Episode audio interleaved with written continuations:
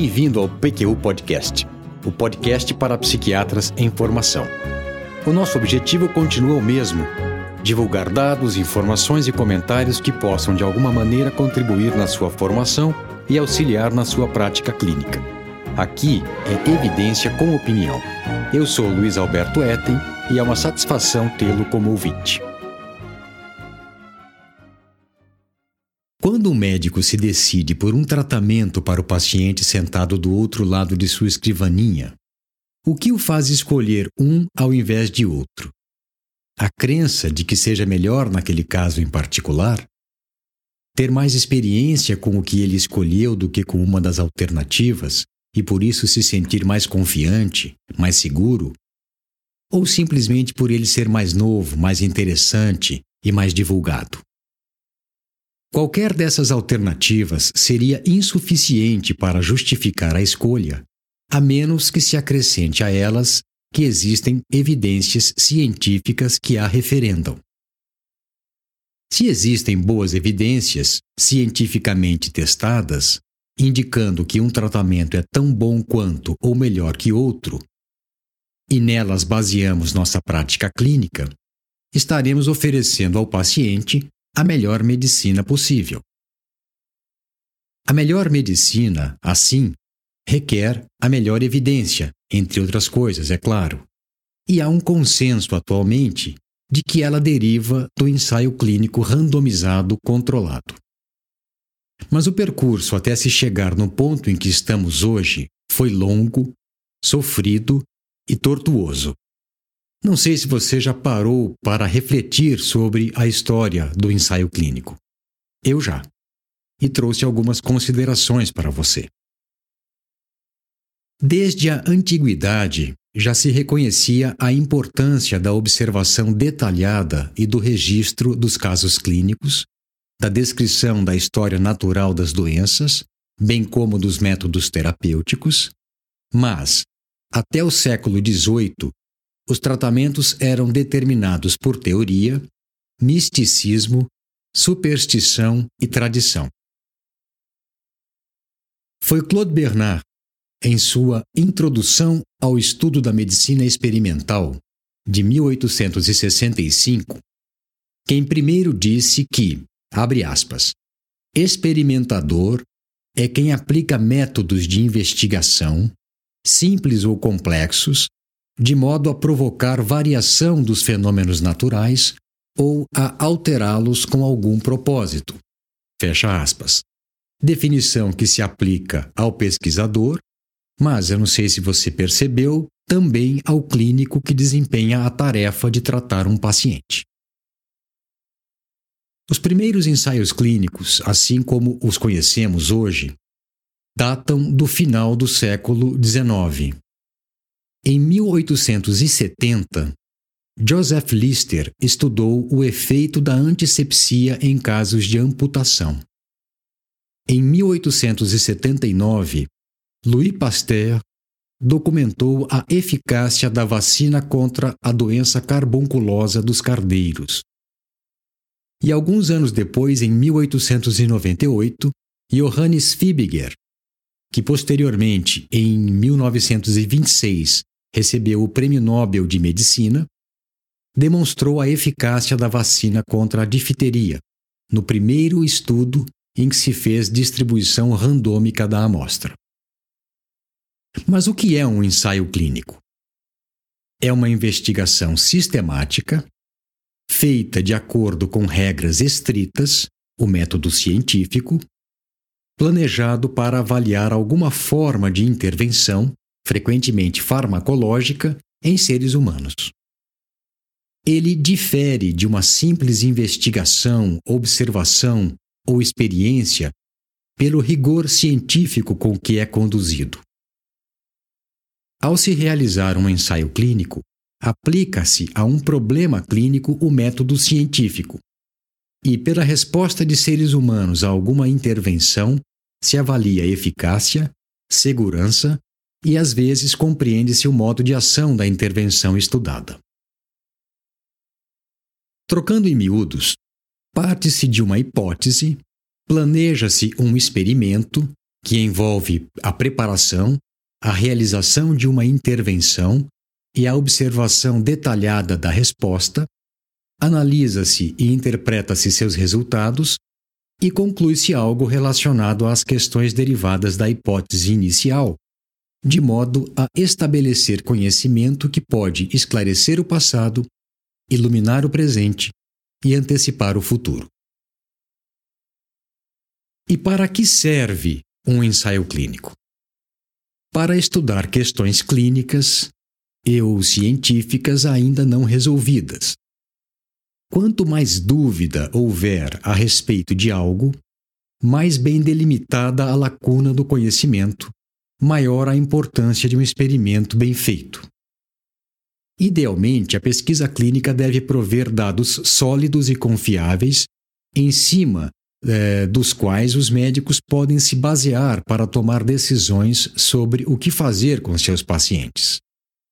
Presumivelmente, os médicos leem artigos originais publicados em boas revistas das respectivas especialidades em busca de respostas para dúvidas e dilemas que surgem na sua prática. Basicamente, existem dois tipos de ensaios clínicos: os não controlados, relatos de caso, estudos caso-controle e estudos abertos, e os controlados, que podem ser não randomizados ou randomizados, e também simples cego ou duplo cego.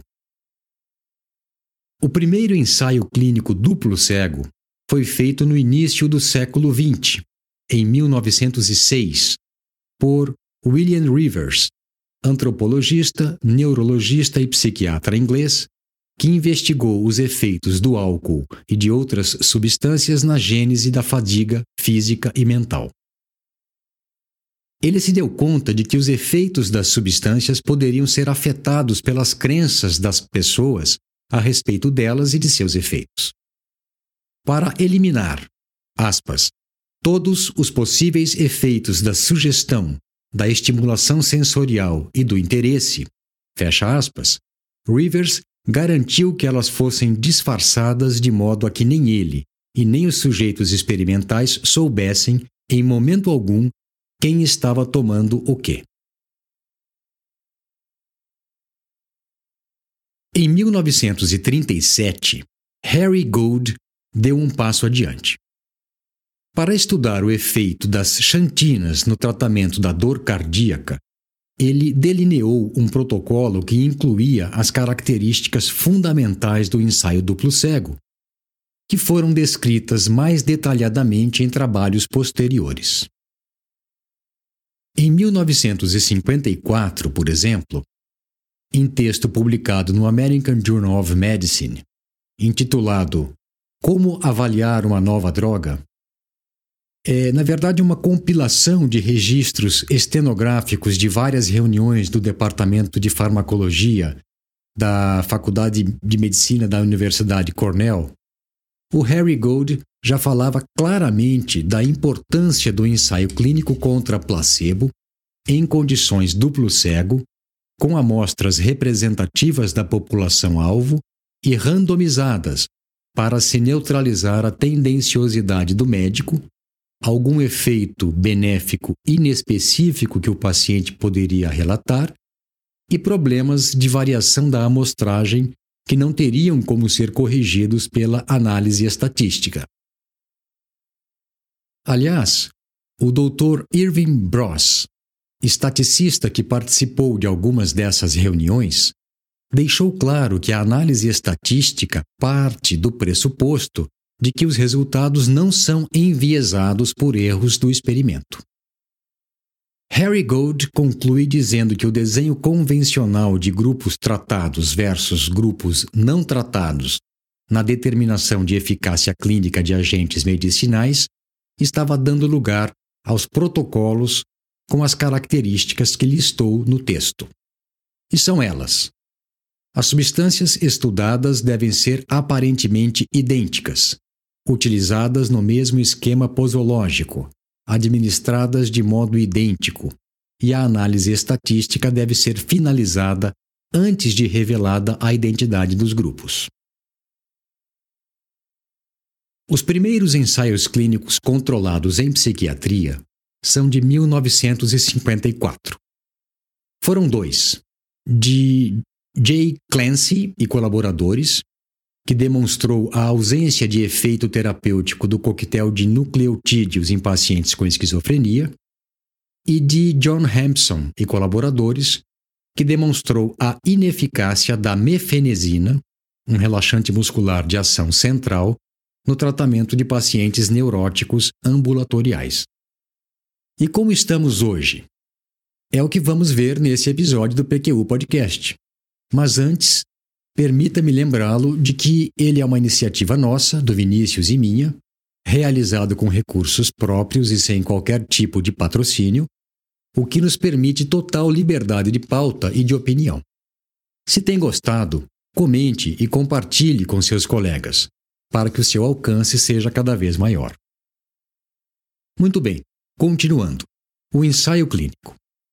O mais sofisticado na hierarquia metodológica é o ensaio a duplo cego, randomizado, controlado com placebo e com pelo menos três grupos. O interesse dos ensaios não controlados, todavia, ainda é grande.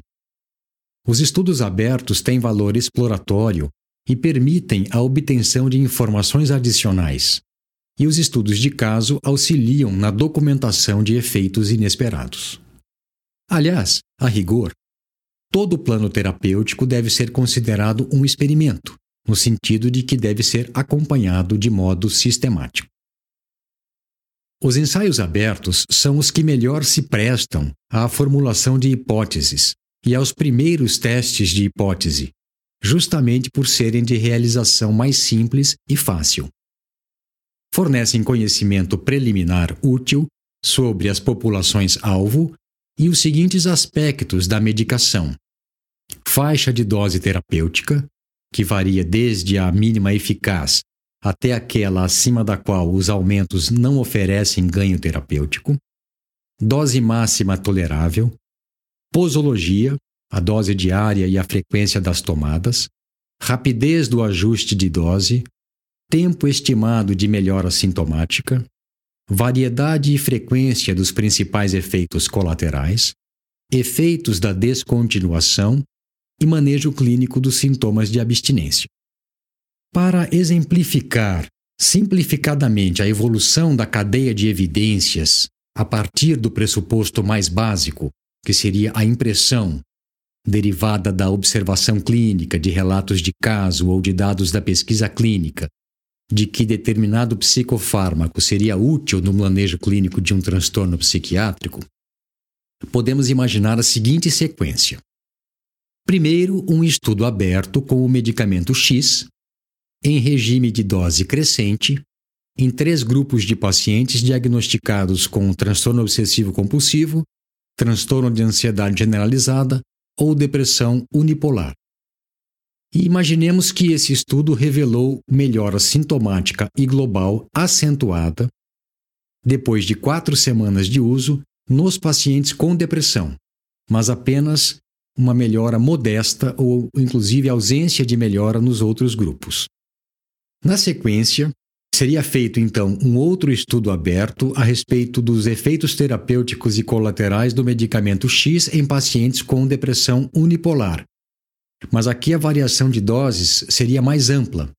E é, imaginemos que o resultado desse estudo revelou que a dose mínima eficaz foi 50 mg por dia e que, 50 mg, e que 150 mg por dia foi a dose máxima tolerada, pois com doses maiores, os efeitos colaterais eram muito incômodos. O próximo estudo seria duplo cego, com amostra randomizada de bom tamanho de pacientes com depressão unipolar, dividida em três grupos paralelos. Um receberia a dose intermediária do medicamento X, digamos 100 mg por dia, um outro grupo receberia placebo e o terceiro antidepressivo com eficácia clínica bem estabelecida, uma droga de referência. A medida primária de desfecho seria o score final de uma, de uma escala de avaliação de sintomas de depressão. Poderiam ser a Hamilton de depressão ou a Montgomery-Asberg. Se o resultado desse estudo revelar que o medicamento X foi equivalente ao antidepressivo de referência e ambos foram melhores do que o placebo, ou que o medicamento X foi melhor do que o antidepressivo de referência, que foi melhor do que o placebo, e que essas diferenças foram estatisticamente significativas, e depois essas diferenças foram reproduzidas em outros ensaios clínicos, aí nós teremos uma evidência de boa qualidade sobre a eficácia do medicamento X em pacientes com depressão unipolar com as características descritas nos critérios de inclusão e exclusão da amostra. Passemos agora às etapas do planejamento de um ensaio clínico. São elas: objetivo, amostra, duração, instrumentos de avaliação, análise estatística e medidas de segurança. Vamos ver com mais detalhes cada uma delas. O objetivo é a razão do estudo e deve ser sempre fundamentado em bom conhecimento da literatura, buscando preencher lacunas do, desse conhecimento. Com relação à amostra, é necessário delimitá-la bem e cuidar do cálculo de seu tamanho para que seja representativa e permita a análise estatística. Antes de se iniciar quaisquer procedimentos do ensaio clínico, mesmo que seja apenas a primeira entrevista do processo de seleção, o sujeito deve ser informado do que se trata o estudo, de modo a compreender, sem dúvidas, em que consiste a pesquisa, sua potencial utilidade, suas possíveis consequências e que fique bem claro que ele, o sujeito, é, tem condições de apreender as informações e responsabilizar-se pelos seus atos. Além disso, muito importante dizer e, e deixar muito claro que ele pode se recusar a participar do estudo e, e sair dele a qualquer momento. É o que se denomina consentimento informado. Os critérios de inclusão e exclusão garantem a homogeneidade da amostra, a randomização e a estratificação removem fontes de viés. A primeira fornece base probabilística e a segunda permite o balanceamento dos grupos. Aqui, um parêntese. Sachs e colaboradores, em 1982, demonstraram a importância da randomização em artigo de revisão considerando a eficácia das mesmas abordagens terapêuticas em diferentes situações clínicas, determinada por estudos com amostra randomizada, em comparação com estudos é, com amostra não randomizada. E os resultados não poderiam ter sido mais claros. Em média, 79% dos estudos não randomizados mostrou que o tratamento estudado era superior em relação ao grupo controle. Já nos estudos em que a amostra foi randomizada, a superioridade do tratamento foi observada em apenas 20% deles. Não é por menos que a randomização é tida como a característica isolada mais importante na distinção de ensaios clínicos controlados de outras formas de investigação em medicina. E aqui finalizamos o parêntese. Continuando a, a, a falar sobre a amostra, é, o desbalanceamento dos grupos pode acontecer mesmo com a randomização, principalmente por conta de variáveis cuja interferência no curso do transtorno é desconhecida ou mal compreendida e criar dificuldades na interpretação dos dados. Para eliminar essas dificuldades é que se faz a estratificação, isto é, a randomização levando em conta faixa etária, gênero, ou outra característica que se suspeita possa interferir nos resultados. Num dos ensaios clínicos que eu conduzi sobre o efeito da defenfluramina na ansiedade induzida experimentalmente em voluntários sãos, pelo, modo de, pelo modelo de falar em público, a amostra foi estratificada, levando-se também em conta o traço de ansiedade, alto ou baixo. A duração do estudo depende dos objetivos e pode variar de horas a anos. Os instrumentos de avaliação visam a objetivação de fenômenos subjetivos. e, evidentemente, tem limitações que devem ser bem conhecidas, e essa é uma das razões pelas quais se utiliza mais de um instrumento de avaliação que sejam complementares. Muitos, contudo, podem fazer com que haja duplicidade de avaliação de variáveis importantes, fato que pode complicar a análise estatística e dificultar a implementação do estudo. Número insuficiente, por outro lado, pode dificultar a descrição multidimensional adequada da evolução do paciente com o tratamento. A análise estatística deve ser planejada antes da coleta de dados e nada impede que se faça várias análises complementares, desde que fique bem claro qual é qual, o desfecho principal e o secundário. Hoje em dia, recomenda-se que os protocolos de ensaios clínicos sejam registrados previamente à sua realização em sites especializados de acesso livre, com descrição completa da metodologia e da análise estatística que será feita.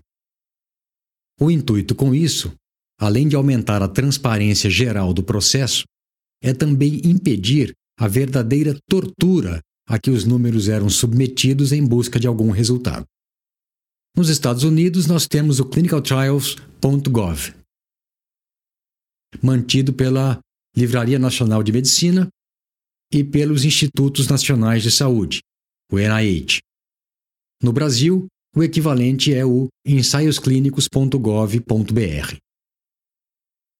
As medidas de segurança, dentre elas a avaliação sistemática e regular de efeitos indesejáveis e intercorrências, devem ser realizadas sempre. A preservação da saúde e do bem-estar dos indivíduos participantes do ensaio clínico precede qualquer benefício para a ciência ou a sociedade. Eu não poderia deixar de mencionar a obrigatoriedade da aprovação de um protocolo de ensaio clínico por um comitê de ética em pesquisa antes de sua implementação.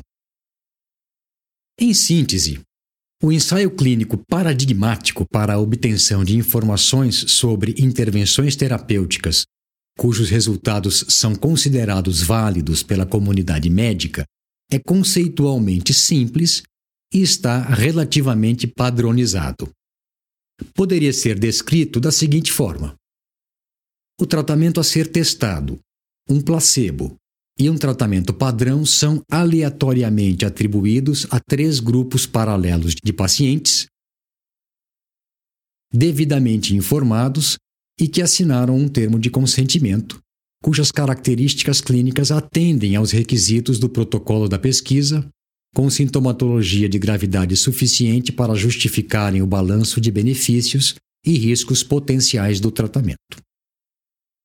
A amostra deve ser homogênea em termos de dados demográficos mínimos, idade, sexo, estado civil e nível de escolaridade, história clínica, idade de início e duração da doença, subtipo, duração do episódio atual, intensidade da sintomatologia e as alterações cognitivas, tratamentos prévios, número e resposta obtida e presença de comorbidades, dentre elas abuso de drogas e depressão, por exemplo.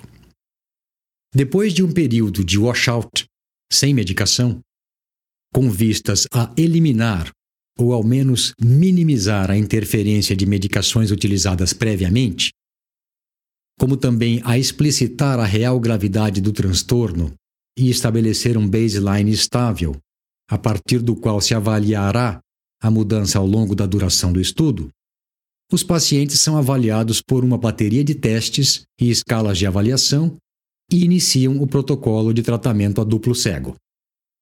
Subsequentemente, há intervalos fixos, em geral a cada semana no caso de pacientes ambulatoriais, mais frequentemente com pacientes hospitalizados e a intervalos maiores durante a fase de manutenção do tratamento, a sintomatologia e vários aspectos do desempenho dos pacientes é registrado. Uma vez finalizado o protocolo de estudo, depois que todos os pacientes o completaram, e somente nesse ponto, são abertos os códigos de quem tomou o que e se organiza os dados obtidos que serão submetidos à análise estatística anteriormente planejada, cujos resultados serão então apresentados de modo completo e transparente e depois interpretados e discutidos. Só para você saber, existem ensaios clínicos a duplo cego, com um grupo placebo, com desenho experimental diferente do que eu acabei de descrever. Um deles é o estudo crossover, em que metade da amostra recebe o tratamento 1 e metade recebe o tratamento 2. Depois de certa duração, todos recebem placebo por um período, para em seguida, pela mesma duração, é, administrar-se é, os medicamentos, o tratamento 1 e 2, de maneira invertida. O grupo que recebeu o tratamento 1 antes do placebo receberá o 2, e o grupo que recebeu o 2 receberá o 1. Esse desenho é metodologicamente atraente, relativamente simples, pois cada paciente age como seu próprio controle, é muito usado em estudos de bioequivalência, mas é lógico ele tem lá os seus problemas. O principal é a possibilidade de efeitos carry-over, isto é, de efeitos do tratamento 1 ou de mudanças relacionadas ao curso natural do transtorno subjacente, que aliás são muito característicos de quadros psiquiátricos, que eles possam afetar a resposta subsequente ao tratamento 2. Outro formato é o estudo longitudinal, no qual a parte da amostra original que respondeu bem ao tratamento é dividida em dois grupos, um dos quais passa a receber placebo e o outro continua com o tratamento que já vinha sendo feito. Com isso, se avalia a validade da manutenção da eficácia clínica ou prevenção de recaídas, recorrências ou estado residual. E por fim, existe o estudo dose-resposta, em que a amostra é dividida em pelo menos três grupos: placebo, dose 1 e dose 2 do medicamento que está sendo estudado. Para as situações em que é eticamente inapropriado um grupo placebo, Existem duas alternativas de ensaio clínico controlado.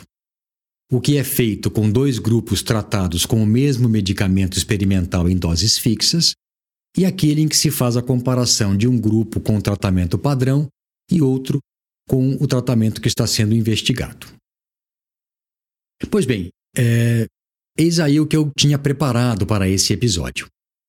Um mínimo de conhecimento sobre ensaio clínico o método mais utilizado atualmente para a obtenção de informações válidas e úteis para a pesquisa e a prática clínica, é absolutamente necessário para que se possa ler, compreender e interpretar um artigo científico relacionado ao, assunto.